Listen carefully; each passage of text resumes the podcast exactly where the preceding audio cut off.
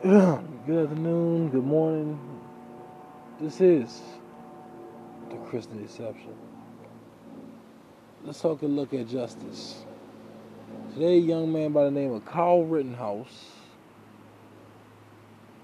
was exonerated on all charges. This young man drove across state lines with a loaded firearm and shot and killed people, black people, right? No big deal, right? But this is common play and what they call America. You know what I mean? And he was shown guilty. He had video evidence of his guilt. We even have him breaking down on the, on the stand, crying about what he's done, right? So, are we surprised? I don't think we're surprised.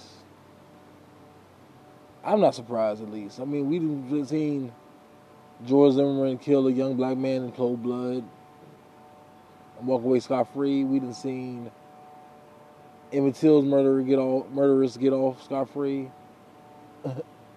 so are we really surprised that a white man can kill black people and get off scot free? I say not. This is the justice system.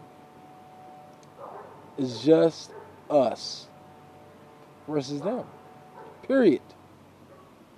And y'all keep acting surprised, protesting, rioting, looting. But they constantly arm up and start shooting. And y'all surprised by the justice system not favoring us? We have to as a black and brown people have to learn one thing. There's no justice until we unify. There's no justice until we have financial backing. There's no justice if we keep on putting our money into their pockets. It's time to really focus on the ideology of restarting the Black Wall Street. It's time to really focus on building black wealth all of the people from Black Wolf Society, I know, I know some of them. Tell them R&D sent you. It's time to hit up was Fuller Sade or my father, James Wade Hit up some of these people. Start working on financially liberating yourselves. Start working for corporate America. I know I'm about to. Yeah, I started a 1099 program working for myself, doing customer service for TurboTax. My next step is I'm gonna do I'm gonna do it for Carnival Cruise Line and uh, that Disney. But I'm a contractor for them, so I can do and say whatever the fuck I please.